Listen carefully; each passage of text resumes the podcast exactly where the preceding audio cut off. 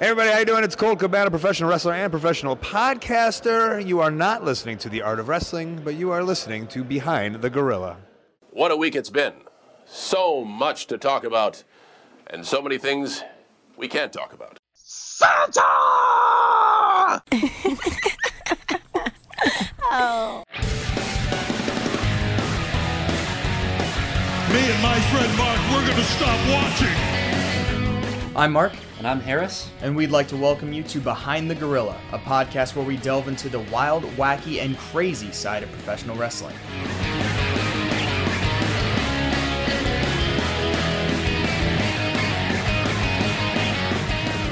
All right, how's it going, everyone? Welcome to another episode of Behind the Gorilla. And uh, we're closing out our our Christmas episodes here, just a uh, couple days before Christmas. Mm-hmm. So that'll be uh, that'll be fun. I got a nice uh, nice Christmas story to go through for uh, with you guys. But um, Harris, anything you want to talk about before we get into that?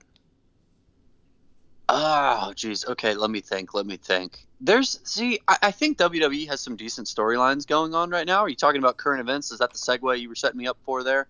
I I mean, I guess, or anything else. It, the timer feels a little unnecessary because I don't have that much to talk about. Yeah, me neither. Everything seems to be going in a pretty good. Like they have heel Seth Rollins on Monday Night Raw now, which is exactly what he needs to be doing. Like it works really well with the character he's been trying to play for a while. Sure. Which is like, you know, the locker room leader, Monday Night Rollins, the guy who makes the show, goes out there every week and just busts his butt. And the fans don't like him anymore, but you know, they work that into his character. And his whole thing is, I'm going to make this show great and I'm going to drag you kicking and screaming along with it. And they use that to justify all of his, you know, heelish behavior. I think that works really well. The other thing they have going on, which I do not expect them to like bring to fruition in any meaningful way, but low key, Mark, the Bray Wyatt slash the Fiend storyline is like the best thing happening in WWE right now because every person that he fights comes out different because he's right. the one who kind of broke Seth Rollins. True. And he's the one he's fighting the Miz right now. He's also fighting Daniel Bryan. And this was this was the only other thing I want to talk about that was genuinely great this week is Daniel Bryan came out he shaved his beard. He shaved his hair. He looks like, you know, he did 10 years ago. It's great. And he's talking about how, you know, like the last time he had a match with The Fiend, The Fiend, like, incapacitated him and dragged him, you know, underneath the ring or whatever it was. And they were like, what happened? How'd you get away? Which is not usually something that you follow up on in a wrestling angle. Right. But it's perfect because he was literally like, I, I don't know. I don't know what happened. I just know that I feel different now but I don't feel like it's a bad thing. And his whole story right now is what he's lost, what the Fiend took away from him is the Daniel Bryan brand. Like he's not coming out there in a t-shirt anymore. He's not the WWE style, you know, sports entertainer. He's just Daniel Bryan. He's just standing there in a plain black t-shirt. And he's just different. He's just a little bit tweaked. And like every single person that the Fiend has encountered has ended up different and they're not like they're not overdoing it they're not over explaining it it's just this low key thread that's running through both brands right now and it's super super interesting uh, the only other thing that happened this week spoiler alert we missed freaking scott steiner at what? nwa he was on the second night of tapings we missed him yeah i hate everything I know, and it's weird because we now know what happens for like the next four weeks. But I didn't. I, but like I haven't looked up the other stuff because I was like, oh well, if I wasn't there, I don't want to know. Right. Well, that I just stinks. Man. I saw somebody had debuted, and I thought it was from the night we saw. So I was like, wait, who was it? Was it um? And I thought it was what was his name? Pope. Yeah, that was cool. So I was like, oh, yeah, let me read a little bit more about him. And then they were like, no, Scott Steiner showed up on Tuesday night. So I was really mad we missed that. That does stink. But it's weird because I feel like we know, you know, we were at the first night of taping. So for the next four weeks, we know where the storyline's going. Yeah. And I forget how little of that they air at once on a week to week basis. Right. So, like, I forget what's already public information. I but... didn't realize how much they don't use because I was watching this last episode. They cut everything short, like really short, from when the segments happened. Like all the fighting, like the, the the brawling and stuff. It was like cut immediately. Yeah. And I was like, man, they went on for a lot longer when uh when we were there. So now Mm. now I'm thinking it's like, have they always done this? Because I don't know. You know, And they must have like they add a lot of backstage stuff that they don't right? live. Like like you know, like nobody. I know they had yeah, the empty the empty studio. Uh, Yeah, exactly. Like interviews and stuff like that. Yeah, that's So it true. is it is really cool once you've been there to Also, see how it goes from you don't know you half you don't TV even know taping. what half the storylines are because you can't hear the announcers or the like Yeah. you said the interview some of the interviews and stuff so we're just kind of there like i don't know what's going on but Yeah. okay That happened multiple times. Okay, here's the last like for example, the TV title tournament is ongoing, right? Right. The next pay-per-view they're going to have the TV title, you know, debut or match i didn't know all the matches were six minutes and five seconds and and i thought it was so weird when uh dave marquez was like uh made that announcement with one of those matches because remember he messed it up and then had to do it again. Exactly. That's what I was going to say. and I was like, that's very strange. And then it's like, oh, okay, so that's like the way the TV title works. Okay, that makes sense. But like, we don't know that because the, the Right, announcer said it. they explained this on commentary. That's when their YouTube show goes on the air. It's Yeah. at 6:05 every Right. Tuesday. But we were we were in the tapings, and I remember this. We looked at each other and we're like, "Why is it six minutes and five seconds?" And I was we like- had no idea. Like this happened multiple times. I was like, no and like, wonder. I was like, no wonder he messed up the time. Like that sounds so weird to say. Like, right. Uh, yeah, that was very strange. But it So- is it's super fun. So I kind of like that now. So now there's still like, all right, well, I gotta watch it still because I didn't know half the stuff that happened, even though we were yeah, there. ex- exactly. And, And I I, like am that. I, I'm more excited to keep watching it going forward, knowing what we've seen and like seeing you know how the picture is kind of colored in. yeah, by the commentary and the backstage interviews and stuff. It is it's super interesting. I agree. Um. So Okay, speaking of NWA, um, so I guess a lot of stuff is happening because they aired the episode where we got an we got a new heel faction uh, running roughshod in NWA. Nick Aldis has gone from kind of a tweener guy to a full fledged heel. Um, d- I don't remember. Did they name the faction? Because we were there for four episodes, and I feel like it had a name. What was it called? It was some I, I I feel like they did. I feel like I've heard the name of it. I don't What is what it was. It's something like best it, they've got jackets, right? They got the customized Yeah. track jackets. Is it best? It's not best for business. No. But it's something like that. It's some Is it is it know, like just business or I don't remember. I, I know That I don't sounds I don't right. think the name was what was on the jacket. I think like the thing that they said was on the jacket, but it Mm-hmm. was called something else. I don't remember now though. Uh, That's driving me nuts. I was trying to think of that this whole week. I was like, I know they named it.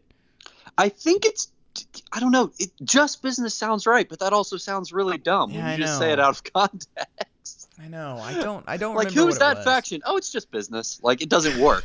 Right. But I don't know. It's Nick Aldis and it's the wild card and it's Camille and yeah. we all boo her in spite of ourselves.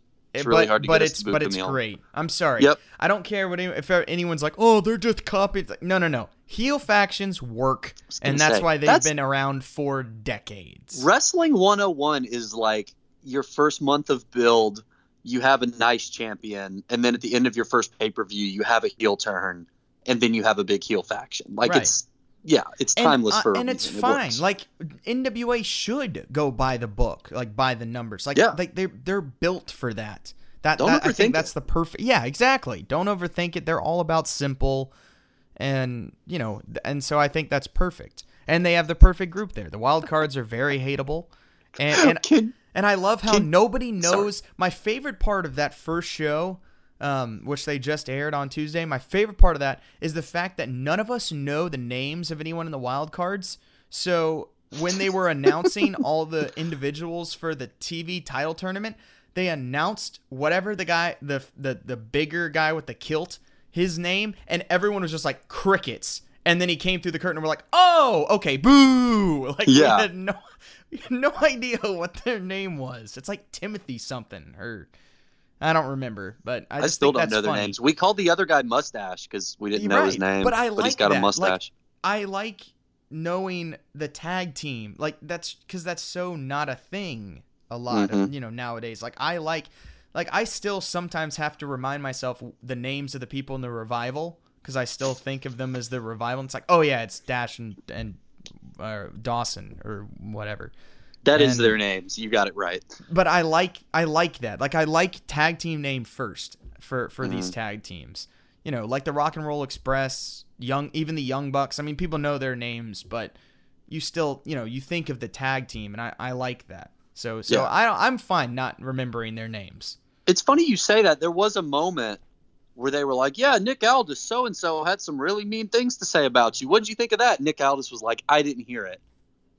It was the guy from Rock and Roll Express, but Right. I didn't know that because I don't know the guys from Rock and Roll Express. I just Oh, know they're Rock and Roll. Express. Come on, Harris. Come on. You just said you like it better that way. yeah, but these guys have been around for 40 years. I haven't been around for 40 years. How am I supposed to know that? Oh, come on. Anyway. funny. Ricky Morton, Robert Gibson. Ricky Morton's the the one with the mullet. And Right, and that was what they said. I was like, "Who's Ricky Morton?" He's the Like, crazier I thought guy. that hadn't happened yet. I thought it was a weird tapings thing, Yeah. and we weren't supposed to know who that was or what he said. I, I did think it was funny when he's like, I didn't hear it. And I was like, that oh, was very funny. okay. I kind of like that, though. And then he's just like, That- I'm, I'm really busy. I'm, he's like, I'm really busy, Dave. And it's like, well, that's fair enough. Fair enough. Yeah, no, that makes sense. That's that's good. Yeah, anyway, so that that's going great. I'm I I think they're doing great things. It's such a fun show to watch. I really enjoy what they're doing Yeah. with uh with that. Um, AEW was good. Another good show. Uh, Jungle Boy lasted 10 minutes against Chris Jericho, and they did it in probably the best way possible, where Jericho could have beat him like nine different times, but he didn't. To just keep Mhm. punishing him, and then in the Mhm. end, he ends up like holding on to the walls of Jericho and like toughing it out through the 10 minutes. And of course they do. Yeah, Jericho's awesome. the best at like time limits running out or something and him thinking he wins because the bell rings. I, I that's funny every time. Like the time's ticking down. He's like he's facing away from the clock. And the time's like going down and Jungle Boy holds on. It goes down to zero. So the so the ref goes, All right, time, you know, that time, ring the bell, and it's like ding ding ding, and Jericho just immediately drops him and raises his arms, starts parading around. It's like, no, no, no, you didn't win. But so they did it the best way because obviously Jungle Boy hadn't even won a match yet. You know, Jericho's the champion. You- even you can't even have him just go out there and just kick out everything. So I think they did it a, the best way they could, building up Jungle Boy, making him look like you know be the the baby face underdog who you know all the kids can cheer for. You know that type of character, and Yeah. then Jericho looks like an you know the heel champ he is who is too arrogant for his own good. You know, it, it, it I thought it told a really good story and worked worked Yeah. really well for both of them. Jericho's been outstanding at building up young talent so far. I mean, he has been so so good at that. Like he has been a perfect champion for the early stages of AEW. Now, Uh, sorry, you you can keep going. I was going to change the subject, so go ahead. Okay, well, I was just going to say, in fairness, just to point this out because it's something that I've been kind of critical of of AEW, and I don't watch a lot of AEW, so this is kind of on me. But I've I've gone on the record and said a couple times that their women's division just hasn't not- done anything great. for me yet, Yeah. and we've got this thing now where. I don't know what they did with it this week, but Brandi Rhodes is a heel despite being a face in all of Cody's vignettes. Now she's a heel Right. and she's teamed up with you know she's got is it awesome kong It's Or is it awesome. Yeah, else? it's yeah, it's Yeah. awesome Kong. so she's you know she's gonna get you and they're gonna they're gonna beat everyone up this was the first week since the wednesday night wars got started that nxt won in the ratings No, it's all not. the way through is it really What do you mean I by thought all the the way first week. through? They've won a few times. have they really okay Yeah. well i didn't know that I think they it's won like again- out of like the 11 weeks or whatever. I think I, because the, it's people on some people on Twitter are keeping like tallies of it. I think it's i like was under eight the to impression three. it was much more one-sided I think it is pretty one-sided, but they've won like okay two or three times. Oh, okay. Well, either way, though, they did win this week. I can't believe I didn't notice before because I have been kind of keeping an eye on it. But they won this week with the main event of Rhea Ripley finally ending Shayna Baszler's title reign. Right. And I just think that's because right now the thing I'm most interested in in NXT the hottest thing in NXT right now is Rhea Ripley and that women's division. So I just thought that was an interesting point. I didn't realize they'd won the ratings war one or two times before that. But if you know, I, I like AEW. I'm glad it's around, but I'm still waiting for that one person to emerge from their women's division. Where I'm like, oh yeah, okay, here we go, and like get behind them. Yeah. The same way we're getting behind, you know, like Luchasaurus and stuff like that. I feel like they haven't had that breakthrough moment yet, which is Mhm. kind of disappointing. Yeah, I agree. Um, it looks like they might have a new star with Kris Statlander. She she's made a big big splash in AEW. Okay. Um, cause she like she thinks she's an alien. That's her gimmick, oh yeah, yeah, yeah. I, and I it's really vignette. weird, but it's you. That's it's fine. different, and and she's Yeah. good. She's pretty good in, in the ring. So. I know she's kind of been emerging a little bit as Okay. potentially, so we'll you know we'll see what happens. We'll keep that. an eye on that. Yeah. But I, I, your I hope so because their women's division is horrible right now. It's just it's like Brandi Rhodes and a couple like legacy holdovers like Awesome well, Kong. well, one of the problems is and most a of the handful of, Japanese wrestlers who are like good, they just have no character. Like I just don't I don't know anything about any of them. And some of the characters most people know are the worst ones, like Brandi Rhodes and like Britt Baker. Like these are these are like the more recognizable names, but they're not very good. So I it, it doesn't know she's- work well. I know she's retired or like semi-retired or stepped away from wrestling or whatever, but at least like when they had Smiley Kylie Rae on the pay-per-view, people were like, "Oh yeah, it's like cocaine Bayley. It's like drugstore Bayley." Yeah. At least that was something, and I kind of feel bad for her for you know having to perform in that shadow, but that was something. Yeah. You know, you see her and you're like, "Oh, okay, I get this. It'll be interesting to see how she reacts to this or to that." Like there is Right. a character there. I just feel like there's not a lot of that right now. But that being said, I also like barely watch the show, so you know what do I know? That's that's fair. Um, Cody and Darby Allin teamed against the Butcher and the Blade. Who man, they really did the Butcher and Blade a disservice with the way they brought him in, really horribly, and didn't say anything about him. And they didn't announce on the show that MJF was the one that hired him. They posted that on Twitter.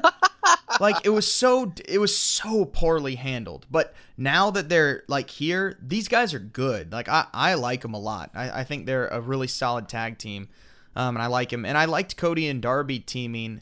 And of course, that just kind of I think they're gonna fight again at the next pay per view. I think that's what they're building up for a rematch between those two, which would be awesome to see again. Um, so so that's pretty good. But those are just a few AEW things. Um, all right, real quick before we get into the show, Harris, I thought it was cool because this is um, we're we're right at the end of the decade here. I I saw like someone had posted a uh, a tweet uh, talking about you know your favorite moments of the decade, and I thought that was kind of cool. Like it was like favorite debut, return, title win, rumble match win, and uh, heel or face turn. And I thought that was kind of cool. So I was wondering if you you had some answers for those. Okay, you know, I saw that tweet and I thought to myself, "Oh, I need to do that, but I need to put some thought into it." So Right. not right now. So y'all can listen to me try to work this out live. Well, I can want. I can Um, go first then. If, if okay, well, give you some more time to talk about it. Let's do it category by category, and you talk, and then while you're talking, I'll think. Let's All do right. it that way. So for debut, it has to be AJ Styles. And, and again, this is WWE moments, not not wrestling moments. Okay, no, that's fair. Um, it has to be AJ Styles. 2016 Royal Rumble it was amazing. He's the best wrestler in the world, and finally joins the WWE. And I've never seen someone perform as well as quickly in the WWE as AJ Styles with, with no backing from the company. I don't know if I've ever seen someone do it that well. They, they put him in a good Rumble spot, but after that, and then they kind of gave him that Jericho thing at the beginning, which led up to the first, that WrestleMania. But then they they really were trying to kind of do nothing with him because Vince is just the worst with anyone who's not over six four, and he still for some reason doesn't really know what to do with them. And also, he doesn't know anything about any wrestling that's not WWE. So AJ really had to work from, but like they didn't let him talk for the first like two months, and it was just like, what what is wrong with you guys? Like, yes, he can talk. Like he's he's one of the best for decades. What's wrong? And then he was able to build all the way up in like like in within seven months he was WWE champion. Like it was unbelievable. the how fast he was able to go through all that. But which makes sense though, because he's you know argu- arguably the best in ring worker, or at least one of them in wrestling. So uh, I was just impressed with that. But for me, definitely AJ Styles debut. I think I'm going to have to echo that and just touch on a couple things. This was I was pretty new to wrestling at this point, not brand new. I'd been around for a minute, but I distinctly remember like he was he was Kenny Omega.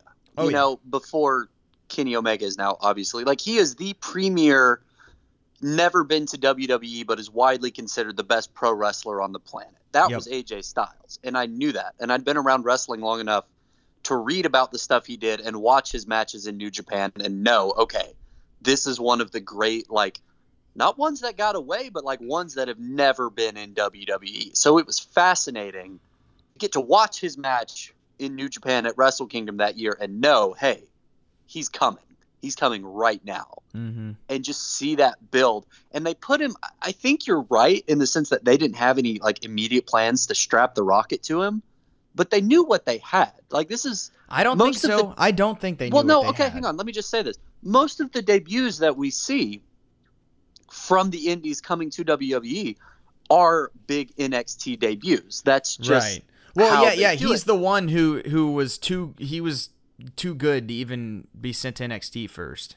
exactly. Well, like no matter how talented the wrestler is, most of the time what they'll do is say, "All right, Right. even if you're a good wrestler, we're going to put you here. We're going to teach you how to work." Not only a WWE style, but a WWE style in terms of which cameras to play Sure, to, sure. how to make your entrance, like how to polish what you do so it looks good on our television. AJ Styles is one of the only people that they looked at and said, You don't need to do that. You're good enough already. Not only that, they have him debut in the Royal Rumble, which is huge. I mean, that's incredible. Like, it's Yeah. cool to see comebacks in the Royal Rumble. You almost never see somebody who almost the whole crowd knows because it's Yeah. you know it's a really smart crowd at the Royal Rumble. They they all knew he was coming, and then you put him in the ring almost immediately With Roman in a one-on-one situation with Roman Reigns. Like I know, you know, we can say, "Oh, well they didn't they didn't know what they had and they weren't going to strap a rocket to him." They would not do that with just anybody. Sure. That Sure. is th- they put him in a position to succeed. And even though you're right, like they clearly didn't have any long-term plans for him because I think the problem with WWE is it can be really easy to just tread water. Yeah. He made people care about him because he is just that dang good. Yep. And I was one of those people who said, okay, I know this guy's supposed to be good, but I don't, you know, I'm not super familiar with him. So let's see what he can actually do. And he's he's so good at winning people over. Whether he's a heel, he can play a heel Mhm. really well. But his moveset is so flashy and so exciting that when he's a good guy, you love to root for him. So I, I think they gave him the opportunity and he really killed it. I think he's been a great addition to WWE. And yeah, that moment itself was just awesome kind of knowing it was coming, but still very surreal to see live. his first like year and a half has got to be one of the best runs in the history of WWE. I mean, Oh, like his his title match with Roman Reigns was outstanding. That was one of the first times. Like he's so that that's where AJ Styles is the best. He he's Shawn Michaels in that way. Yeah, where he can wrestle anybody and put on or, or Kenny Omega or anyone. Like he's he can wrestle anybody with any style and he can Right. work with any style and make it great. And say, you know, obviously you're a huge Roman Reigns fan. I'm not a huge Roman Reigns fan. I respect him fine and his work ethic and everything. But Right, he, not rooting he- for the character, He can't really have good matches on his own. That's partially just his character and moveset. He has to have someone else in there to really play off of well, which most do. Most most wrestlers do. And AJ was perfect for that. And he made Roman Reigns look like a freaking star. And and in the process, he made you know, got himself over with I'm sure the front office huge with Yeah. those title matches that they were able to have. And I think I think that was probably the turning point where he was able to then become champion like a few months later. Um, and then of course after that he had that run with John Cena, which was outstanding as well.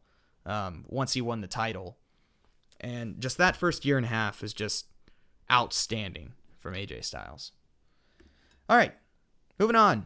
Best return. That's not even a question. Hardy Boys, Yeah, WrestleMania gotta be, 33. There are two of my favorite moments. I have two favorite moments in the history of WWE, and both of them have happened within the last four years. And one of them was the Hardy Boys returning at WrestleMania 33. Because you talk about something that was done perfectly. Everyone knew they were leaving. Their contract with like Ring of Honor or TNA had expired. We knew they were signing with WWE. We didn't think for a second they were going to debut them at WrestleMania. I mean, they were wrestling in indie matches The night before. before. Like there was like we at, at most we were thinking maybe they'll be the the Raw after Mania thing. Right. No one thought it But- was going to be at WrestleMania. Right, and correct me if I'm wrong. Like the Raw after Mania, the, the general consensus among you know the smart marks who talk about this kind of stuff on the internet was all right. The Hardys are coming, maybe Monday, but that's Right. so early. It's probably going to be at least another month. that- Maybe. that, that was the consensus in my mind, at least. Yep. And then they do the the the swerve with the New Day coming out fully Mhm. dressed to wrestle, and then it being the heart. That was just amazing. Like I I don't pop a lot, and holy crap, I popped huge. Amazing. I agree. Are there are there any what other returns happened? Don't that know, was the don't first care. one I thought of too. Don't know and don't care. Daniel Bryan, Nothing. Yeah, that was cool. That was really cool, but Roman kind of knew it was coming too. Yeah, that was a lot of fun. I got to be there for that. Yeah, That there's been some. There's been some good ones. but I think those were the differences. Those were announced Right. beforehand. The only other one I can think of that was a total out of left field was Batista. That same show beating the tar out of Ric Flair. Oh yeah, at- start yeah, yeah, yeah, yeah. program. That was a lot of fun. Not even on the same level. Right. Not even close. Yeah. Um. All right. So title win. This one was kind of tough.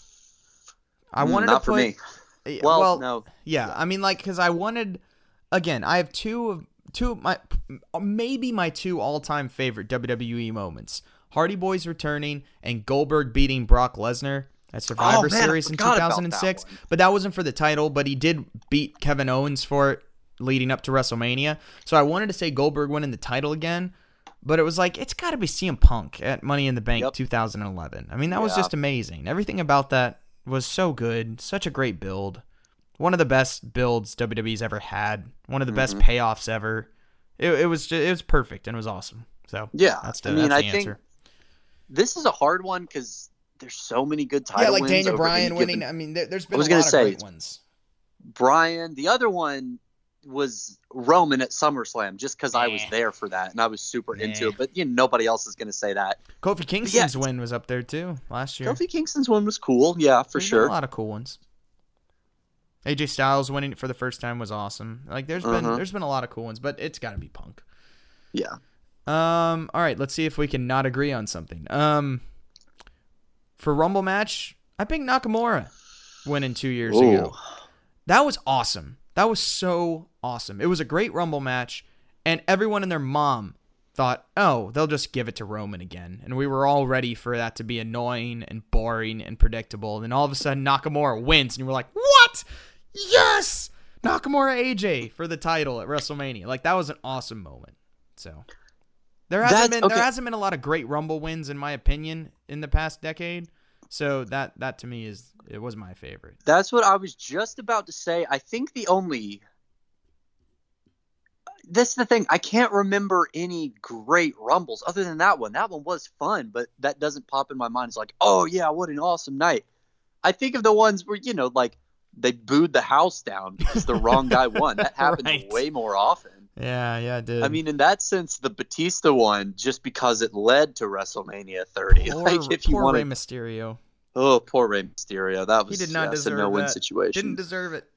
Okay, the only and the only other thing I could think of was when was the Shawn Michaels one where he was trying to run the table? Was that 2010? Does that Yeah, count? that was twenty. But he didn't win. He didn't win it. So like, I, I, I was. This thing said specifically win, so that's you know. yeah, And I can't pick I, that one because I was dumb, dumb old Edge. I guess you got to go Nakamura by default. I'd be willing to say Edge because I think that's interesting, but like, I, it doesn't mean that much to me personally, you know. Right. And I can't think of another one. I mean, the first women's one was cool just to have, and that was the year Asuka won, which was really cool. Sure. but the match itself didn't blow me away. it It was. was just It wasn't very neat. good. A lot of people were acting like it was amazing. I didn't think it was very good. It's hard to do a Rumble match when all of the women are like five four. It's not their fault, but it's just hard to do elimination. I think that's that's a problem way. with women's wrestling at all. Like you watch women's wrestling, and most of the time, it's just not the same. Like I, I can't explain it, but it's slower. It's not as smooth. The impact's not there. I don't know what it is, but when you I watch re- women's wrestling, part of it. there's just something that's slight. But even when you watch people like Rey Mysterio or some other small people, it's not like that. But with the women, there's like this this it's like this notch down in like intensity and quality most times. Not all the time. Sometimes they put on ama- we've seen plenty of matches that have been amazing. But in general, I don't know what it is, but it's just like slightly off for some reason a lot of times. In the Rumble, be- it was really off. Well, they had never done a match like that True. before either. Yeah, like yeah, the no, that's talent pool definitely is part of it. different, and they haven't been doing this every year. It's just a different Sure, sure. animal. I think. I think that's the thing. I think in 20 years it's going to be incredible because there's all these kids that are growing up watching good women's wrestling now. No offense to you know the people who I'm sure worked very hard in the 90s and early 2000s, but Yeah. boy, Yeah, it's different now. That's for sure. Um, and then the other thing was heel face turn, and that's not. That's just not even a, that. That's not even a question. It's it's it's Ciampa and Gargano Oh man, at NXT Takeover Chicago. That that that's There's- the best heel turn we've seen in the WWE this decade, and it's led to the best storyline because of it that we've seen. I'm really glad you put so much thought into this because you've remembered all of the correct ones. the other, one, I feel like almost all of them are NXT related too. Okay, I'm gonna Yeah. give you, I'm gonna give you two runner-ups, two honorable mentions. Uh, number one I is mean, gonna people be, could say Seth Rollins with the Shield, but yeah, okay, that is my number one. That was great. Uh, was. Kevin Owens was like the proto. that was pretty good. Kevin Owens, turn in NXT. Kevin Owens in, with the Jericho turn. That that, That was was that was a good one. That was a very good one. I, was agree. gonna say Kevin Owens and Sami Zayn in Oh. NXT. That Well, yeah, that was good too. That was good too. But Oh, then, yeah, too. Kevin Owens again, man, you're killing it out here. he is. the He, he's the ultimate flip flopper. He's like the new Yeah. Big Show. Just for the sake of variety, I'll say Seth Rollins in the Shield because that had a bigger impact on me because that was like, it was right after Daniel Bryan, and I was like, oh, okay, this is cool, but like he's hurt and he's out. What else is going on? And then the Shield broke up after that nuclear run they were on, and that, I mean. You're right. Ciampa Gargano has been the best feud in NXT and the best thing in wrestling for years. The main event scene in WWE and to a certain extent AEW now is made because of the way the Shield broke up and like what those three guys went on to do. Yeah, That was a true. huge deal. True. All right, so that was fun. That Um, went pretty well. all right, so I guess uh, there's there's nothing to talk about with David Arquette. Hadn't really been doing anything this week. A lot of stuff happened in previous weeks and stuff, so kind kind of slow on the David Arquette. I was gonna say we talked. This segment lasted like 40 minutes last week, so It did. We can skip it. So uh, sorry, nothing nothing's really up with David Arquette. He went to he went to a puppet show, a marionette show. So I saw that on Instagram. He goes to those all the time. That's terrifying. You talk about a dude with ridiculously eclectic tastes, and that is David Arquette. Like it's nuts, man. He's into wrestling, clowns, uh, marionettes, graffiti. Like it, it's crazy how how much that dude, the, the painting, like the stuff that that guy's into. It is unique to the nth degree, which makes it even more cool. But um, all right, I guess we can get into the actual show now, Harris. Let's Oh, do it. oh, oh, uh, another thing. AEW is finally coming to Atlanta. It's about freaking time. Stupid idiots waiting that long until I'm probably not even going to be here. I still asked for tickets for Christmas, so we'll see. Very nice. I hope I'll I hope I'll be there. I hope so. We'll see. I'm still mad they took this long cuz I've been just sitting here doing nothing for 6 months. Yep. Always the way it works. Anyway, so thank you AEW for finally actually just going to your backyard. Anywho, also the little promo video that Cody and AEW came out with was awesome for announcing that it was coming to Atlanta. It was really, really well done. So props to them for that. So it's only a few days away from Christmas. When you guys are listening to this, it's the eve of Christmas Eve. Christmas and- Adam, I believe, is the term. I yeah, yeah, that's fair. That's fair. Fair enough. Okay, so Christmas Adam, and I'm never saying that again. But uh, so we've been talking Christmas, you know, Christmas and wrestling, because again, wrestling is a year-round thing, and so Christmas time comes around, they're they're still doing stuff. So that inevitably leads to Christmas-themed um, events. Now, I could have just picked last week's NWA Into the Fire and Damien Sandow, aka Aaron Stevens, hiding behind a Christmas tree, and then James Storms getting thrown through the Christmas tree. But we already talked about that. So we're going back even farther, Harris. Let's see. What are the things we've talked about so far? We talked about Uh, Santa getting run over by Del Rio and that, that, that episode of Raw, which was awesome. Um, we've talked about Rowdy Roddy Piper playing Ebenezer Scrooge in A Christmas Carol. We talked about Kurt Angle beating the crap out of Santa, and then I guess he died because we never hear from him again. Well, he goes back to the North Pole and trains super hard, so when he comes back, he can beat up Del Rio. Gotcha. Right. Oh, that's fair. Didn't work out for him. But um all right. So we're going back even farther um, than we had other than the Rowdy Roddy Pipe one that was longer ago. But we're going back to 2001. This is post Attitude Era. Kind of right on the tail end. WCW is just folded earlier in the year. WWF has bought WCW. They did that terrible invasion angle and alliance angle, which failed miserably because they didn't commit to it. And uh, so it's kind of after that, but there's still kind of two sides to WWF. You got Vince McMahon in full Mr. McMahon mode, and you have Ric Flair, who's like a co, a quote unquote co owner of WWF at the time, and he kind of has his own thing going. So that's Right, and this is is this the early brand split? Have they split officially no, yet, No, or they is haven't. that There to come? SmackDown. It's been around for a couple of years, but it's not really split yet. That happened Okay, maybe the next year. Um, Okay, because I know the first brand split was Vince McMahon and Ric Flair dueling draft picks. So I was just wondering where on the timeline I we were of that. this happening. might be coming in the next few months. that makes sense. so. Okay,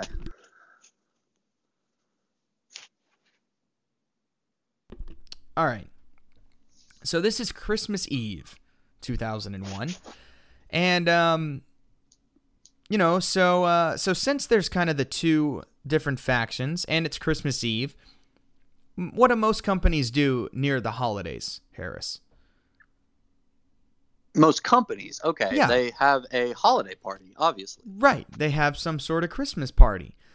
But again, there's kind of two uh, different mindsets right now. So we got two Christmas parties going on in this Raw. We have Vince McMahon's and Ric Flair's. Can I just say for the record before you say anything about either of these parties, if I'm given a choice, I'm going to the party thrown by Ric Flair because obviously. Right. Right. Um, seems obvious. But uh, so we're in Miami for this show. I'm going to talk mostly. I'm going to talk about this whole episode of Raw. That's all we're talking about today. Right. which is rare for me. Usually I do longer things, so this worked out nice. But so we're in Miami. So of course, who starts off the show but The Rock? Miami, you know, Miami's favorite son comes out in his Hurricanes jersey. This is like, you know, a week before the uh, the Orange Bowl or whatever Miami's Oh, playing yeah. in that year. Maybe they're in the national cha- they're in the national I championship. were, That's when yeah. they played Ohio State Yeah. and lost. Yeah. Um, yeah, 2000 because that was in uh, January of 2002. So they're about to play in the national championship. He comes out with his number 94 green Miami jersey. It says The Rock on the back. comes out, crowd's going nuts. You know, the ultimate crowd pleaser. And what he does is he reads the night before Chris, uh, Christmas, but he's changed the words to be making fun of Chris Jericho, who's the undisputed champion at the time Mm. which is hilarious. And he's facing him for the title uh, tonight on this episode of Raw. So as he's doing that, Kurt Angle then comes out and interrupts him. And Kurt Angle's a heel at the time, but it's very weird because this is before the "You Suck" chant started. So you're hearing Kurt Angle's song and it's going Donna, and they're not doing anything, and you're like, wait, what? No, this isn't right. It, it feels wrong. And so uh, that was very disappointing. That's funny. But uh, he so he cuts a promo on Santa for some reason. And he gets whatted out of the building. Like this is right when Stone Cold was in the throes of the what movement. Like he he's wearing a t-shirt that says what on it. Like that is like his biggest thing right now is this what chant. And so of course it's happening with anybody who pauses in their promos. And so he's just getting whatted out of the building. And uh, he is also talking about how great Vince McMahon is. And now Vince has put him into this title match. So it's now a triple threat match. So that happens. But now we got to go to Vince's Christmas party.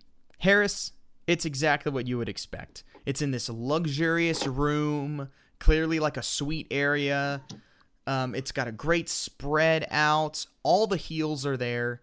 Uh, you got the Stooges, Pat Patterson and Jerry Brisco dressed up as elves, standing next to Vince. Um, like this is peak, the peak Mr. McMahon character. Um, Santa's there as well, but it, it's it's not really Santa. It's it's Bubba Bubba Ray Dudley, and he's Bubba Claus with with his glasses, the you know the nerd taped glasses Yeah, still yeah. on with with his Santa outfit. Stacy Keibler is sitting on his lap because she's with the Dudley boys at Is this a- uh, time. Mark, is she an elf? No, but she's dressed as like a Santa's helper. So you're telling me they could have had the Keebler elf on Monday Night Raw and they didn't do it? They- They're not that smart, Harris. To be honest, I didn't even think of that, and that's brilliant. And I'm really mad they didn't do that. How is now. that not the first thing you do? I- Oh, that's I didn't infuriating. Even, I didn't even think of that. That's oh man. See, Oh, this well. is why we should be running the company. Um, Yeah, absolutely. so she's sitting there, you know, looking very attractive as always, and and he asks her what she wants for Christmas. Well, she leans over, whispers in his ear, and his eyes light up, and he exclaims, "Wow, you have been a naughty girl." Um, which you know they they had to have that moment. Um, Booker T shows up. He hugs Vince. And there's a great moment because then Jerry Brisco goes in for a hug too, and Booker T just like stiff arms him out of the way, which is hilarious. Um, that that made me laugh. And uh, Vince said he has, um. Anyway, so that that happens, and then Vince says he has a surprise for everyone. Now, Harris, what could this be? You have you have you have two guesses. It's a Vince Christmas party. He says he has a surprise for everyone. I'm just I it might just be because it's heel Mr. McMahon, but the first thing I thought of was like he's just gonna bring in strippers, right? You would be right, Harris. Yeah. Ding, ding, ding. Here comes the strippers, but he calls them Ah. reindeer. So he's like, "Here come the." Now I don't know why because That's they're not, even a pun. they're not even dressed as reindeer. Like they're just dressed norm. They're not even dressed in Christmas outfits. They're just like Oh, that's regular strippers. Okay. And and it's funny when there's strippers used in wrestling because they're so much less attractive than the females in the company. So you're kind of like, eh, I'd rather just, I'd rather just watch Stacy Keibler. Okay, l- let me play devil's advocate for a second though, and say maybe hiring ugly women to play strippers is part of what makes Mr. McMahon like tackier. that's that could be that. Well, they're not ugly, ugly, but like they're def- they're strippers. So, um, Mark, with all the hot takes about women and women's wrestling on today's podcast. yeah, I know we're gonna be canceled by next week. Um, that's that would be fine. Um. Okay. Anyway. Anyway. continue. Anyway, so uh, there's a match. Rikishi wrestles Test. Test gets DQ'd. Who cares? Um, now we get to see Ric Flair's party.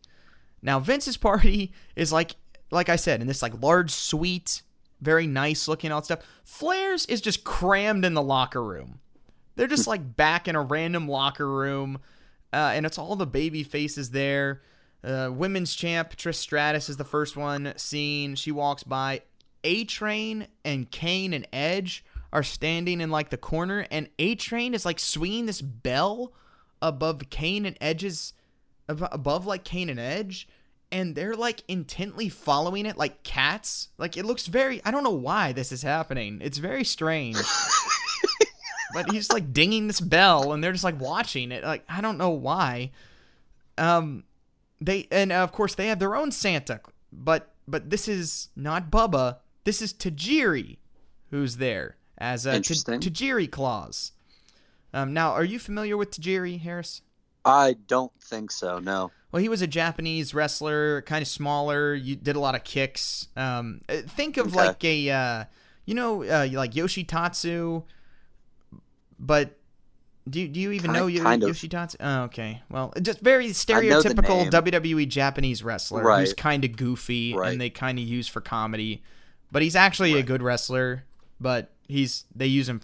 He, he's pretty funny. Well, he has Torrie Wilson on his lap because she's the face of the attractive Mm-hmm. female valets. Um, then Flair, of course, turns around from the punch bowl and he gives us the best woo Merry Christmas of all time. I mean, it is just classic. Ric Flair dancing, wooing, Merry Christmas, fantastic, hyping everybody up. He starts strutting, turns over to Big Show, who he breaks out into his own strut and hurts his ankle doing it. And uh, it was definitely not planned because he tries he tries to like play it off. Like he literally you see him like ow and like hold his ankle and then just immediately like try and shake it off and act like nothing So happened. he shoot hurts his ankle doing the Ric Flair strike. it appears so. That's Big Show is such a colossal doofus. Like I know. He's so funny. I almost feel bad for him, but it's like the best things he does in WWE are the funny ones and not always on purpose. It's it's yes, it's very true. Um oh, that was great. So uh Flair turns to to uh Tajiri and like bow and bows to him and says Yikes. he has the greatest of Santa's little helpers with him, referring of course to uh Torrie Wilson. And Tajiri has like some bells that he like like jingle bells that he keeps shaking like wildly a bunch of times.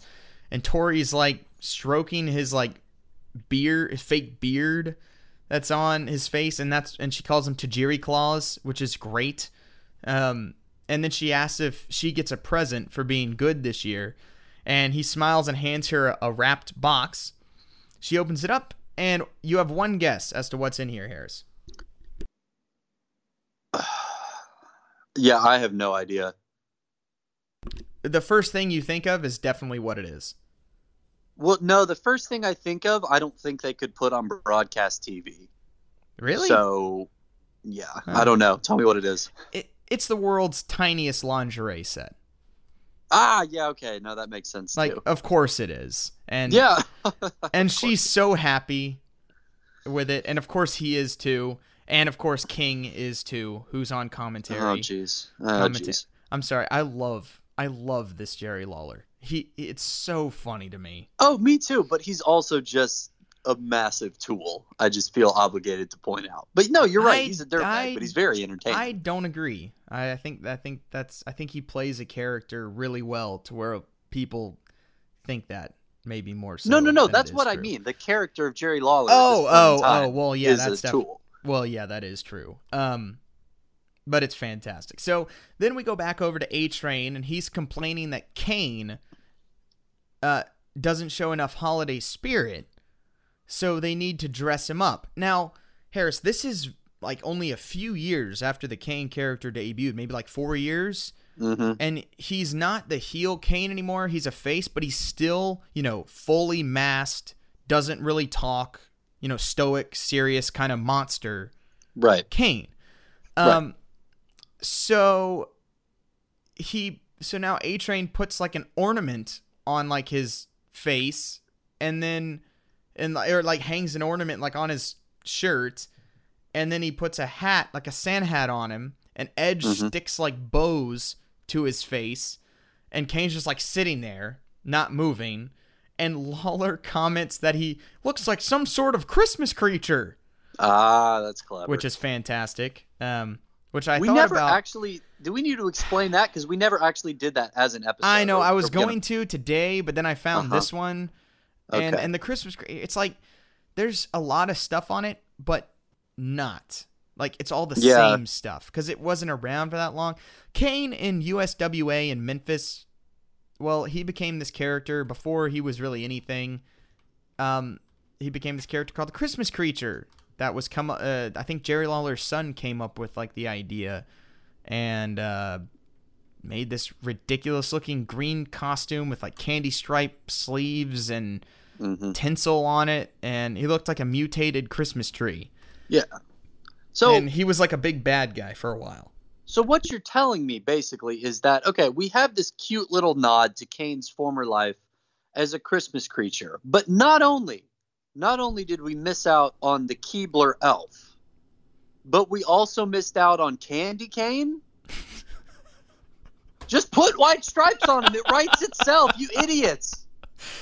Didn't think about that one either. Yeah, I thought Har- that's where we were going, and I'm No. so mad.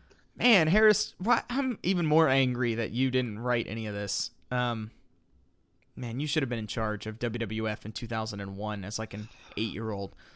Um, okay, so that happens. Now we move over to Big Show. Of course, this is Big Show with hair, um, but And not long. ankle. Not long hair. He, he, you know, it's not like the giant, but he's got, he still has hair. So does Kurt Angle, by the way. Um, and uh, he's there's some other people over there, and and he's asked to do get do do an impression because Big Show's a pretty good impressionist with wrestlers. So he hops up onto the top, like onto the edge of the locker, and uh, he just absolutely nails Hulk Hogan, like just spot on Hulk Hogan impression. It's fantastic, arm motions and everything.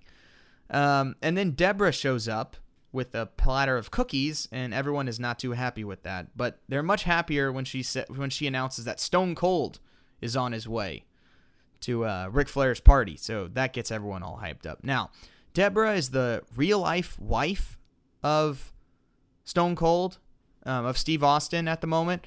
She was the former wife of Steve McMichael, I believe, and did a lot of stuff in on Monday Nitro. And then she ended up being married to Austin for a while. So that's that's why she's there. Um Okay, so we go back to Vince's party. And it still has the strippers and uh Lawler says that's the party he wants to be at with with all those reindeer, of course. And JR makes a comment. He's like, "Yeah, you're a real animal lover, King." Um, so that was that was fine. Chuck and Billy are there, which is going to Oh, be an episode at some point, Yep. and uh, they give each other presents. Chuck even says how the package has a B on it for Billy, and uh, they're of course matching headbands with with their names on them. Aw. So that's real cute. Taz is there. He goes over to Santa Bubba, and uh, or Bubba Claus, whichever one you want to say it, and uh, he chastises him for not representing Christmas properly. Now, Bubba is sitting there. He's got a bottle of liquor in one hand and a stripper sitting on him on the other knee. So you know you can see where Taz is coming from here. yeah. But but Bubba doesn't understand, and he's not too happy with those comments, saying he's a great Santa. And so they start to go at at, at it a little bit, and Bubba makes a short joke, of course, and and Taz leaves because WWF just loves their short jokes, um, always have. So uh, then Howard Finkel shows up to this party, and he says he has brought, and, and Vince kind of asks him, he's like, "Did you get what I asked for?" And he's like, "Of course, I brought the uh, the two finest ladies money can buy." Harris, you have one guess as to who these ladies are. Two finest ladies money can buy. I don't know the, enough about the roster to say. I, I don't know. I'm sorry. Come on, Harris. It's it's the Who's- most obvious answers. It's Mae Young and Fabulous Moolah. I genuinely wouldn't have thought. I was like, no, Trisha's already at the other party. I don't know who else Come is on, there. Harris. I Come forgot on. about them, and I should not have. That's absolutely it's that's that's my them. fault. I'm ashamed. Uh, Vince is of course horrified. Um, Jr. makes a great comment when they come on screen. Jr. says they live. Uh, and, and Jerry Lawler's like they were at the first Christmas. Like it's it's pretty great. Um, so uh, then we have another match. APA loses to Chuck and Billy when after they cheat. So that, who cares? Um, RVD is backstage looking for Chris Jericho, but he finds Lance Storm instead. So they're gonna have a have a match later. Uh, back to Flair's party though. Kane has given masks to A Train and Big Show, so they're all sitting there drinking and wearing Kane masks. and uh, having a great time. And they said, and Edge isn't there anymore, and they said it's because Edge couldn't handle drinking with them.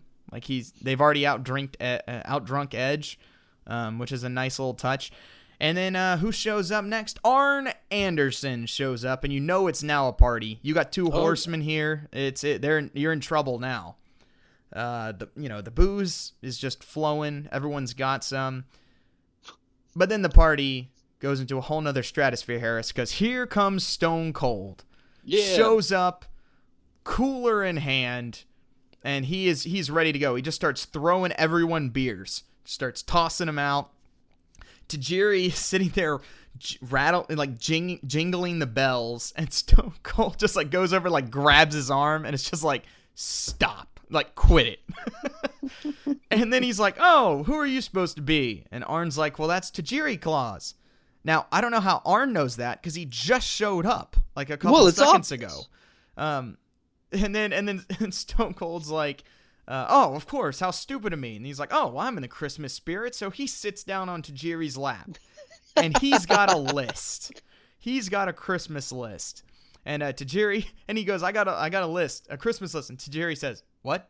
And he's like, I got a Christmas list. And Tajiri's like, what? And they go back and forth saying what? They're just like, what? What? What? What? Just a few times. And uh, he then calls him Taijiri, which is pretty great. Very Stone Cold like. Um, Mhm. Taijiri Claus. And, uh, you know, kind of gets in real close. And so Austin, Austin is like, yeah, someone take our picture. Uh, I want my picture with Santa. So that's pretty nice. But then, then he's got the list and he reads it off. And this is his list, Harris. He asks for a case of beer, Mhm. and now he first says that, and now every time he reads off something, everyone there says what, and you know, and then of course everyone in the audience, because you know you can hear the audience reactions during Oh, all yeah. these. They all say what like this is just deafeningly, uh, deafeningly loud, and so but everyone there is like gathered around all the other wrestlers, and they're saying what too. It's very strange, but so he's like, I want a case of beer, a fifth of Crown Royal, a shot at Booker T, more beer, a shot at the undisputed title, a brand new truck, more beer, a deer rifle, more beer, and another middle finger so he can flip everyone off. Give me a hell yeah, and everyone is all pumped up. And uh, he starts passing out more beers. But it's just it's just great. Like this is just perfect Steve Austin.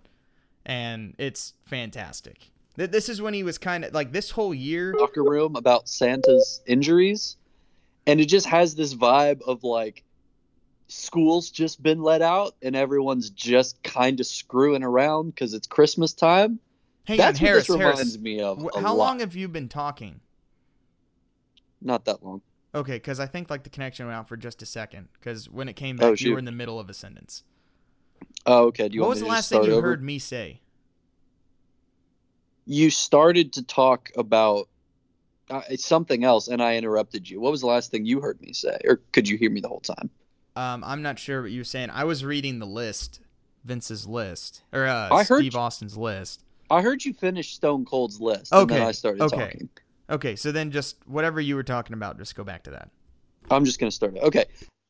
This whole thing sort of reminds me of the Santa episode that I did where he's run over by the car and Booker T has to address the locker room. Right. and it just it just has this sense of like all of the kids when school's just been let out and like everyone is just kind of backstage screwing around. That's what this feels like. It's yeah, it's what it looks like. That that's a, that's a very accurate description, I think. Because normally, you know, the what chant is usually meant to harass somebody, either because you're stone cold and you don't like whoever's speaking, Right. or because you're a crowd of wrestling fans and you're bored. Neither of those really apply in this case. It's just No. everyone having a good time, like a Christmas carol, except it's Stone Cold Steve Austin letting us all what him for fun. Mm-hmm. Yeah, th- this is just the best Steve Austin. Like this is like peak Stone Cold. This is like post the Attitude Era, post his like r- really bad kind of heel turn, and like when he like right in his the the sweet spot of his like comedic part, which Right. he's so good at because it just fits with the character perfectly. This is the same point in time when he beat the crap out of Booker T in a grocery store. Yeah, right? this is Like, literally like the week before ha- that happened. That literally happened the week before, I think, or two weeks, something like that. It has just happened. So yes, it is during that time. Um, so that that happens. That was an awesome awesome segment. Then there's a uh, the RVD versus Lance Storm match. RVD wins. His five star frog splash is just one of the most beautiful moves of all time. It's just it's outstanding. It's such it's the it might be the best high flying move ever because it's just perfect. And he's so good at it. He can literally hit anywhere anywhere on the ring. You know how most people when they set they set up for their like flying manu- maneuvers, you know, they drag the body and like the position and stuff. Mhm. RVD doesn't do that. He just gets on the top rope and then just adjusts himself in midair with his fly, five star frog splash to wherever they are. So like the guy will be like, you know, in a straight line, and so he like will jump and like turn perfectly to the side and like hit it. Like it's just it's it's fantastic. And every time he hits it, it always like hurts him as well, like which just sells the move even better Mhm. and so it's just it's awesome. So that that that was fun to see.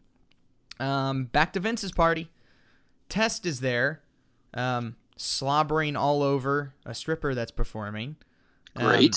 he then sees Terri Runnels there, and goes after her. Now Terri Runnels was uh, Dustin's wife, I'm pretty sure, Mhm. and um, he of course pulls out some mistletoe, holds it up, and says, "I'm not even kidding, Harris." He says, I, "He says he's hard as a rock." Um, I don't know why. Uh, Subtle. like I yeah, very subtle. Now you're thinking like why in the world would they put that in there? But this is why because she says, "Didn't The Rock beat you last week?" Um so that that's why they put that in there and she shuts th- she shuts that approach down. Um we then get a Maven interview, Harris. We get a Maven interview. Now, are you familiar with Maven? Nope. He Again, was the I know first the name. he was the first ever Tough Enough winner. Oh, okay. Yeah, Most yeah, yeah. boring person of all time. And Yeah. WWF really tried to make people try and care about him I was gonna say he- super jacked couldn't do a lot, right? he was not even super jacked, not even like super super jacked. I mean, I mean he was, but he wasn't like freaking Batista. You know, he wasn't even like that. But uh, Mm-hmm. no personality, boring. Um, no one cared, and it's like a long interview, and it's like, what are you like? What's it going on? And he mentions the so, at some point he mentions Booker T getting beat up by Stone Cold in the grocery store, and Booker T then shows up, and he does not like what he hears, and of course challenges him to you know a wrestling match. We also see in the background Mae Young is just at the punch bowl getting hammered, so we know that's leading somewhere. Great. Uh, next up, we have the most anticipated match of the night, Harris. The eggnog match Yes. Okay. Thank goodness. between I was Torrie afraid- Wilson and Stacy Keibler. Uh, of course. See, at this point, I was about to ask, and I'm glad you brought it up. I thought we were before the point where they would make up holiday gimmick matches, and I'm glad that we're still doing that. no, I'm pretty sure they've always been doing this. well, Um, yeah, that makes more sense, but you know, of course, it would be the women in an eggnog match. Yeah. That's yeah. and uh, you know, I, am pretty sure Jerry Lawler's like about to have a seizure when Oh, this yeah. match match is announced. Uh, there's a big pool filled with eggnog next to the stage. Yep. Um, you know, so Stacy comes out. Um, she, you know, she walks down to the to the pool. She sticks her fingers in the eggnog and then licks them off. And I swear you can hear King struggling to breathe. Like he's not saying any words. You just like hear him like wheezing. And JR just is like, You're you're embarrassing me. Like he literally just says that. And it's hilarious. Um now just think about this though. There's a pool filled with whatever it is to be eggnog. And this was someone's job to like fill this thing up and like set up mats around it and everything. Mhm. Just just think about that for a second and you really realize how stupid professional wrestling is. I choose to believe that it's not even gimmicked eggnog, and they had to send some poor intern to Walmart to buy like two shopping carts worth of eggnog and just pour them box after box into the pool.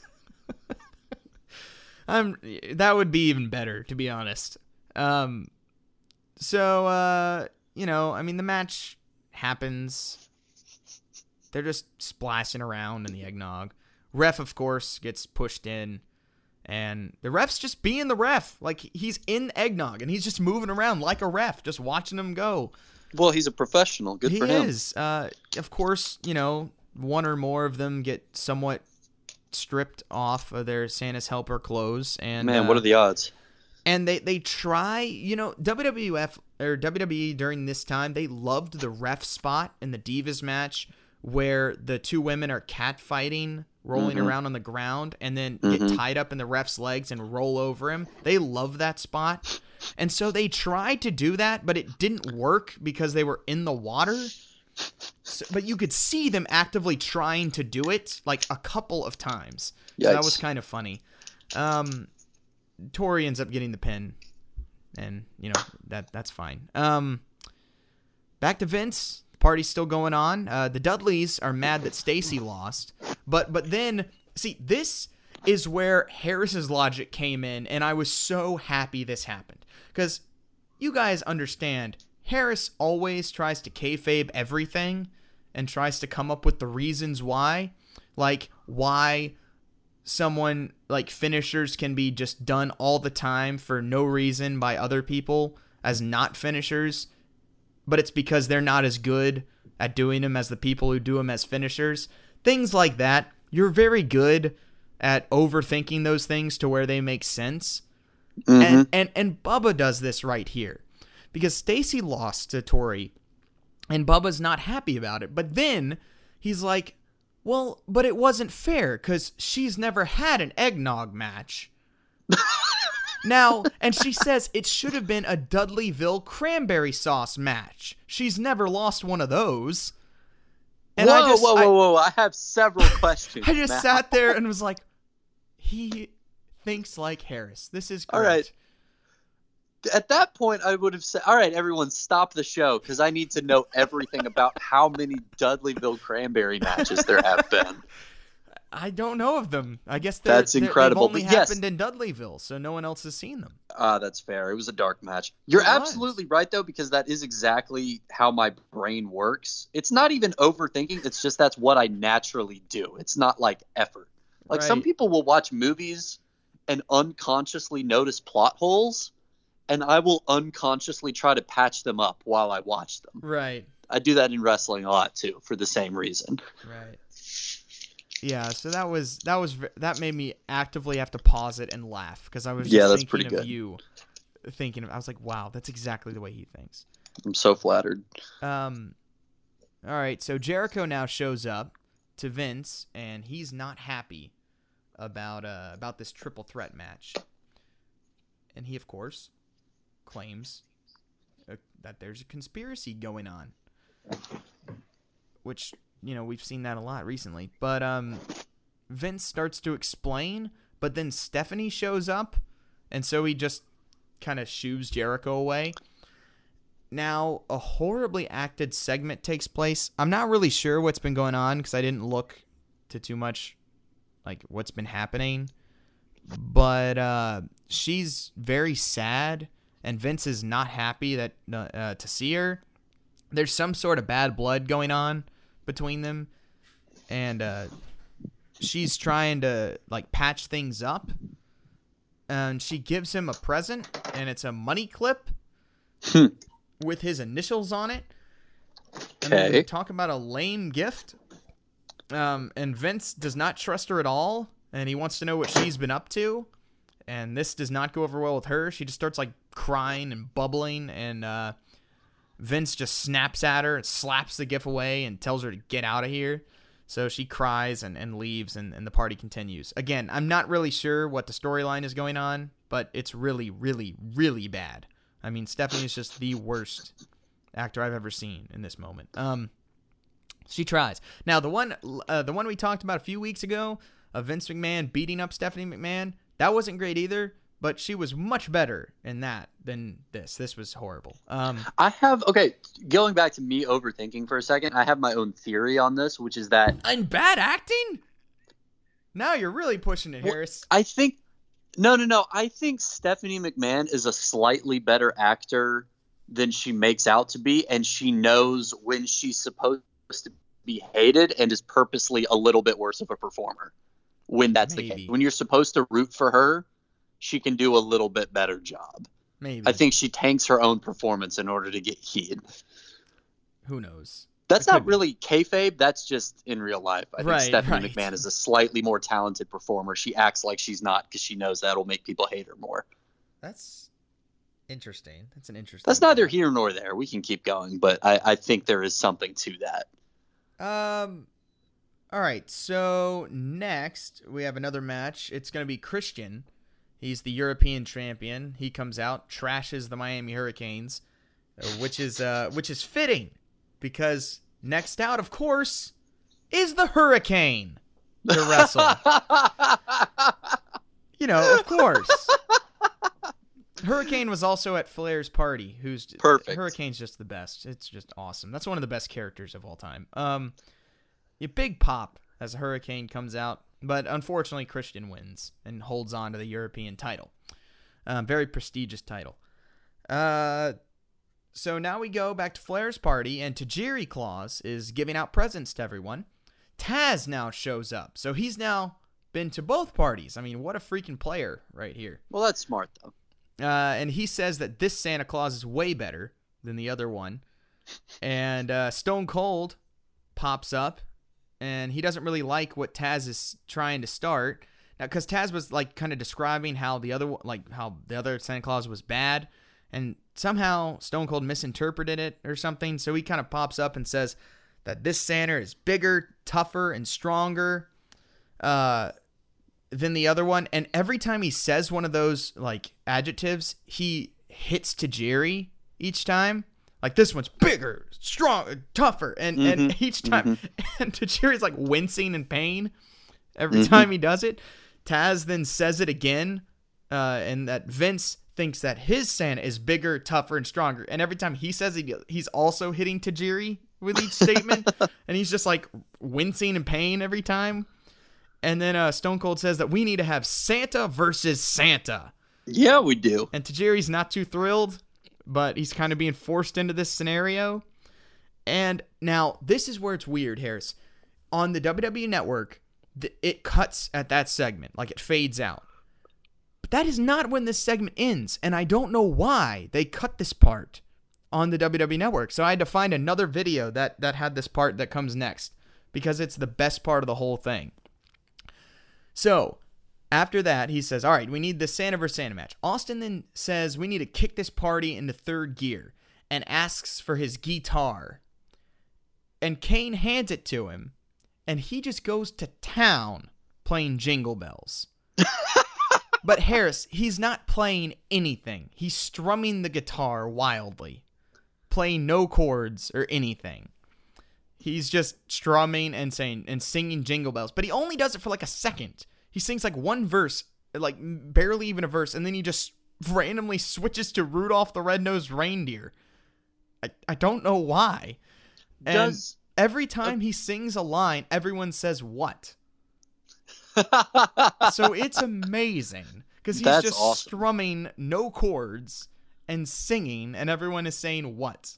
And Stone Cold's just singing Christmas carols. He then just randomly stops in the middle of Rudolph and says guitar solo, and then just starts wildly strumming right in front of Kane, who then also reaches out and starts strumming the guitar that Austin is holding That's like amazing. just flicking his hand back and forth over the street. Like it's just the weirdest thing ever. And this whole thing was cut from the WWE Network version. I don't That's know why. shame.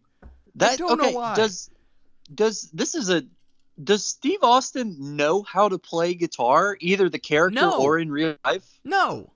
Oh, that's brilliant. That's absolutely incredible. Because I can picture this exactly in my mind's eye. Because I know during his heel run, he would do the same thing. Like he Right. would play guitar for Mr. McMahon, Yep.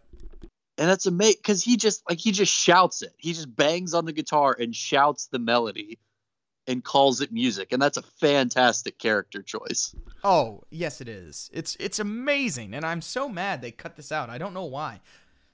No idea. Maybe maybe cuz the only thing I can think of is maybe they can't have the songs on there, even though they're singing like not even the whole songs. I I don't know. Yeah, interesting. It's it's it's it's a shame though, because all I could find was a crappy quality one, like on on YouTube or whatever. Because it's it's wonderful. It is definitely the highlight of the show. Um, so coming up next is going to be Bubba, or coming up soon is uh, they show a little thing of Bubba Claus versus Tajiri Claus, and you see them both like you know shadow boxing, warming up, and uh, Lawler says this would sell out a pay per view in the North Pole. So you know, very apt observation there from the King. Uh, there's a match. Booker T beats Maven pretty easily. Who cares? Um, now it's time for Bubba Claus versus Tajiri Claus. They both come out announced as Claus, like announced as Bubba Claus and announced as Tajiri Claus with like their nameplates reading that as well, which is Got it. wonderful. Uh, the match goes on, and it will like periodically cut back to the two parties, like cheering, cheering each uh, each of them on. Taz then comes out, helps Tajiri, takes out Devon. Tajiri then sprays red mist in uh, Bubba's face. now, now Tajiri would spray g- green mist, like that was one of his things, like you know the Great Muta.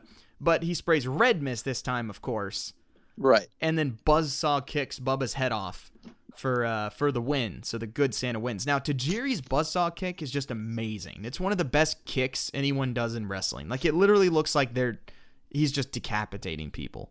It's fantastic. Um, so Tajiri Claus wins. Uh, Kurt Angle now shows up to Vince's party, and he tells everyone not to worry about Bubba losing because he's gonna win the undisputed title. Um, you know, he's going to win the title and he's also going to strip The Rock of his pride. You know what that leads to? Mae Young only heard the word strip. So that happens. She's up on stage, taking it all off. Everyone's Yeah. horrified. But uh, who shows up? Stone Cold. He comes party crashing in, beats the crap out of the Stooges, dunks Oh. Jerry Brisco's head into the uh, punch bowl several times, throws him over the table, and he starts to beat on Vince as well. He then slams Pat Patterson's head onto the stage and then sticks his head under Mae's pantless legs. So he's, of course, scarred for life. That's that's incredible. But when you started, I thought you were going to say he comes storming in and just beats the crap out of Mae Young, that would have been funny, too. which would have been absolutely iconic if That a little problematic. But oh my goodness. Okay, but he's still him crashing the party also very good. It's it's fun. It's a lot of fun. Um, then it's main event time. Triple threat match for the undisputed title. It, it's a good it's a good match. Jericho retains, kind of in a cheating way, um, of course. Um, and he he continues to be champion. But that that's the end of the show.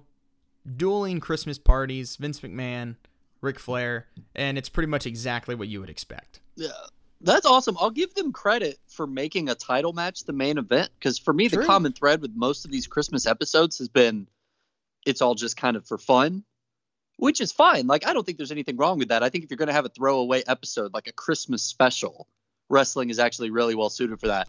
But I figured it would be kind of like the Cena Del Rio match, like the holiday theme thing is last. And I was expecting Santa versus Santa to be the main event. So good for them for trying to have an actual wrestling show, I guess. I'm kind of glad they don't feel the need to do that all the time, but Yeah. I'm impressed. It sounds like a good good couple hours. Yeah. Yeah, it's uh it's not bad. The matches are pretty terrible for the most part, but uh that's not what this show was about. No. Definitely definitely not. So it was it was fun and it's definitely memorable and uh I feel like that was a pretty good way to close out our um our Christmas episodes of the show. I will say I'm looking forward and depending on how much they do, we might be able to spend more time next week talking about this. But I'm after a month of these, I'm looking forward to seeing what kind of Christmas stuff they do this week. because Oh, we've got you know as you're listening to this on monday it's christmas adam we've got raw tonight which was taped last week we've got nwa tomorrow on tuesday Well, we already then- know we already know what that's going to be like. well we know what some of it is but you know there could be other pieces to it we don't know Sure. and then you've got you know christmas day itself aew No, and nxt no there's not. There's no AEW. They're not it's not airing at all. It's No. not even taped or anything. No. Oh well, good for them. I was Yeah. going to say they shouldn't do it live on Christmas. I assume they had something pre-taped. No, well, they, that's they fine. didn't record one either. It's just gonna they're Uh, coming back on uh, New Year's. Yeah, good for them. But anyway, you know, I'm looking forward to the Christmas shenanigans. Is what I was going to say. Yeah, it'll probably be tonight. I would Yeah, assume. on Raw, it's most likely most of them. for sure. But anyway, so that was fun. Fun getting to do all crazy Christmas stories. Christmas and wrestling has gone hand in hand for years. And uh, it, it has even longer than that. Christmas used to be like one of the biggest wrestling shows of the year back in the day, like 70s and 80s, like NWA and stuff like that. Like Christmas was like a massive, massive show. Like everyone came on Christmas. I don't know why, but it, it was just the thing to do for a while back in like the 80s. So, which is kind of weird to think about now, but Yeah, there was a time when this, you know, wrestling was huge on Christmas. So it's always been a That is very interesting, and I I've been thinking about this a lot this week, and just with all the different Santa stories, because like, Uh, of course, whenever you tell somebody you watch wrestling, they always look at you like you've got you know three eyes in your head, and they say, okay, but you know it's fake, right? And just thinking about all the different Santa stories leading into this week, I kind of realized that the Venn diagram of wrestling fans who think wrestling is real. And wrestling fans who think Santa is real is pretty much a circle and it's not really about that. It's about having fun and celebrating the spirit of the thing. And that way, I think Christmas and wrestling, Santa and wrestling, have this really natural marriage to them. I think that's why I enjoy these weird Christmas episodes so much. I, yeah, I think you're onto something there. That makes a lot of sense. Yeah. All right, well that does it for this episode. Thanks so much for listening. Um, follow us on Twitter at behind underscore gorilla. Follow back wrestling fans. Um, you can see all of our thoughts. Actually, you really just see my thoughts on AEW and potentially NWA because Harris never uses it anymore, and he's the only one that watches WWE. So Cards on the table. I uh, I deleted Twitter off my phone for a minute after the SEC championship game, so I need to log back into the account. That's why I've gone dark for a while. I logged back into my own after a day or two, but I always forget the password, so I need to go look that up from the last time we did this and you texted it to me. And then I'll be back in and I'll be, you know, tweeting stuff about Bayley just to annoy Mark. It'll be good. Ah, it's the worst. Um, so follow us on Twitter there. Um, follow, you can follow me on Twitter at Mark Mark Brand. And I'm at Harris Wilson. So you can do that as well. Um, leave us a rating and review on iTunes. That always helps. Um, trying to you know trying to grow the show as much as we can. Um, and if you have any suggestions for any episodes you want us to talk about, then shoot us shoot us a uh, message or on on, uh, on Twitter. That always helps as well. It helps us do less work if if, if people do that. So. Work in this sense is being used very loosely, by the way. Work is like spending three hours watching a show and writing notes on it. That that's that's work, for the most part. Very difficult. Very difficult. So go uh, go ahead and do that, and uh, yeah, that's pretty much that's all we got for uh, for this episode. Thanks so much for listening, and we will talk to you guys. Hopefully, hopefully next week. Should be able to do next week. Who knows? I mean- I never know. But uh, we're gonna try. We'll try and do an episode next week. I don't see why we wouldn't have one. Just all right. Thanks for listening. Harris, say goodbye. Goodbye. Merry Christmas, everyone. I'm Harris. And I'm Mark. And Merry Christmas.